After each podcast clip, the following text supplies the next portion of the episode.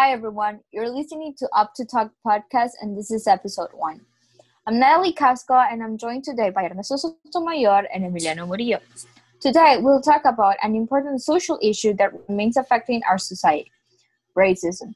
We'll be talking about its origins and how much it has expanded to this day. First, here's Emiliano with a brief introduction to racism. Well, Natalie, racism is discrimination and the oppression of colored people based in a society that privileges white people. Racism is based on a social idea created to categorize individuals in a society based on their physical characteristics.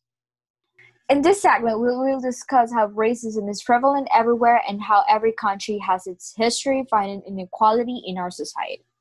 I think race has no genetic biases, and not one physical characteristic defines all members of a so-called race.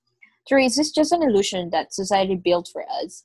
Race just justify uh, the social inequalities, which is the way to justify the privilege of the white people over the colored people. Yeah, actually, as a matter of fact, the term race was used for the first time in America when they started bringing African slaves to their country.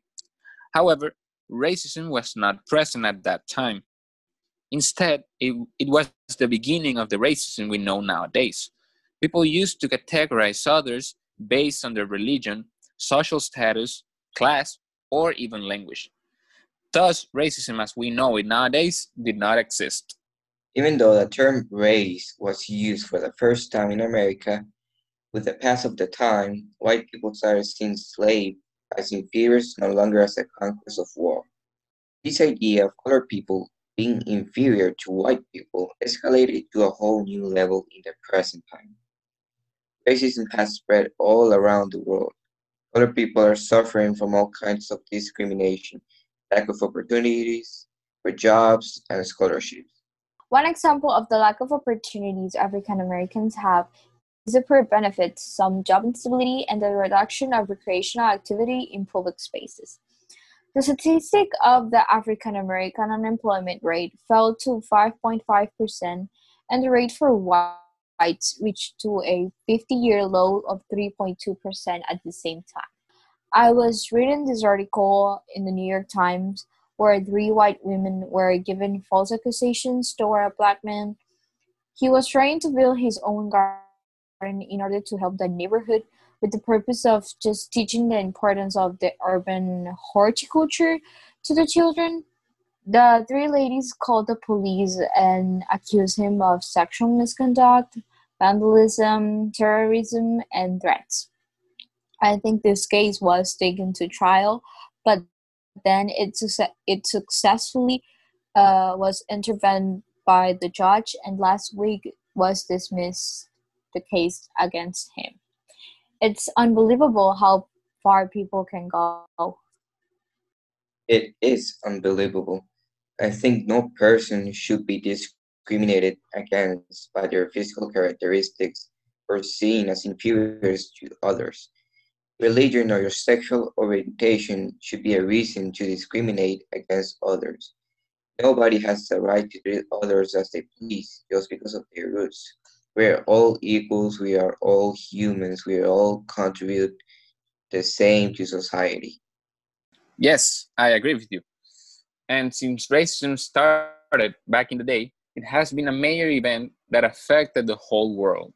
Until a few years in the past, more specifically in the 60s, African Americans were tired of suffering the prevalent discrimination from the big majority of American citizens they started raising their voice in the form of pacific protests, in which its leader was a black man called Martin Luther King Jr., the man that gave one of the most memorable speeches of all time called I Have a Dream. And I suppose that we've all heard or even read this speech um, sometime in our life. So you can notice how big of an issue this has been throughout history. And I know this because of all the American literature classes we've received throughout this year. The presentations, the videos, and, and speeches our teacher has shown us. Another example who caused a great impact on the civil rights movement was Rosa Parks, who was also a black woman who fought for racial equality when she refused to give up her, her busted to a white man. She helped initiate the civil rights movement in the United States. But even though what Rosa Parks did, the social issue has been dragged throughout the time. There have been movies made to raise awareness about racism and other social issues. These movies are The Help, Hidden Figures, Freedom Riders, and many others, but they have been completely ignored by social media and the press. I think we can all agree that racism has been, and of course, still is, one of the biggest social issues humanity has ever known.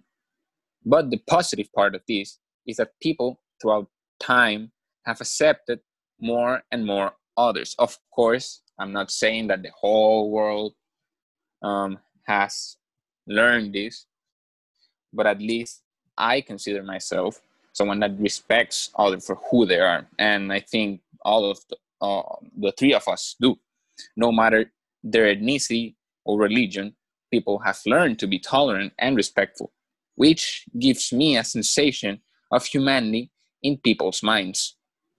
I really agree with you. I think one of the main effects of racism is how some people raise their kids and what they teach them towards the respect of others. What I meant by this is that some parents teach their kids to discriminate others based on their own biases. For example, if an adult grew up thinking that black people are all thieves and no one helped him change his mind, he might end up teaching his own children the same idea that he or she grew up with. You are right. We're saying it as an immediate fix, which is not. You have to also take into consideration the influence of the schools, friends, and social media. Kids are like books without words. They absorb all the information surrounding them, not only the ideas they grow up with.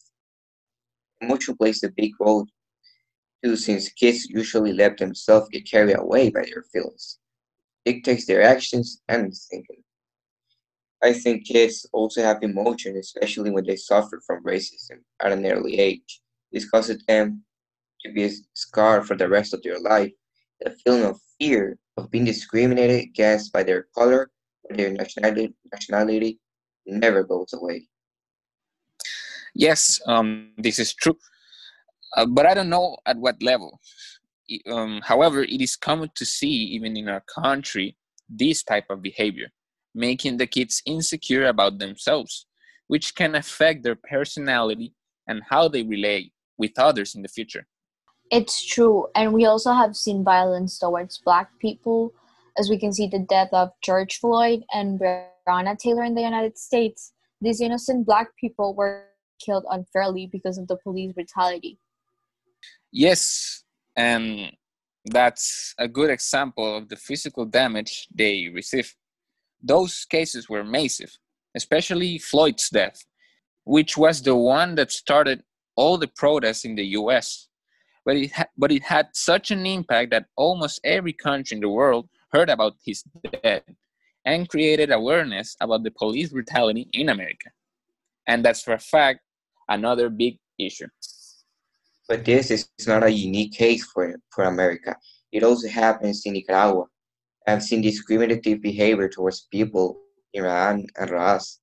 Nicaragua citizens who do not live in the area tend to stereotype people from those places, believing that all of them are black.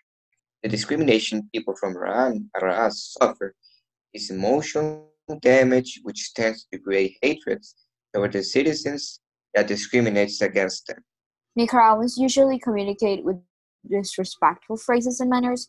They have normalized this sort of terms such as negro or chelito or indio. And people have adapted these words for so long that they don't find them pejorative anymore. They just say them in everyday conversations. I think Nicaragua is not free of racism. Many people think that Nicaragua doesn't have racism, but once you start knowing people from here and you surely notice how common and frequent the use of these words and slangs are used. Yes, that's true, of course. And, you know, it's weird how people just ignore the fact that sometimes the use of these words can be discriminative to others. However, I do know that when people use these words, they are using them with their friends or people they trust, you know, those kinds of situations. But this is actually a discriminative behavior that should not be normalized. It's weird and it should not happen. Racism has been normalized to such a high level that's just shocking. But the root of this issue is the lack of education in Nicaragua. The citizens don't know manners, know how to direct somebody when talking to them. Uh, I think the citizens with low resources usually don't go to school because their parents force them to work and there is no time to study. People are often uneducated due to the lack of resources and self will. They tend to have too many unforeseen events in their lives because they do not know what is right and what is not. And since their parents do not teach them anything, they tend to fall into vices or unwanted pregnancies. Okay, so it's time to wrap up. We know that race does not exist, and it's an idea that society has built for us. Racism is based on a social idea created to categorize individuals in a society based on their physical characteristics. We need to remember that words hurt more than blows. Racism and discrimination can cause emotional and physical damage, so we need to be careful of what we're going to say. Um, there's an old saying that goes uh, we need to remember that what matters is in the inside, not the outside. To conclude this first episode, we hope that our little conversation has created some awareness for you, and we're excited to continue with this project. That's it for today. Thanks for listening to Up to Talk podcast. Stay tuned for our next exciting episode.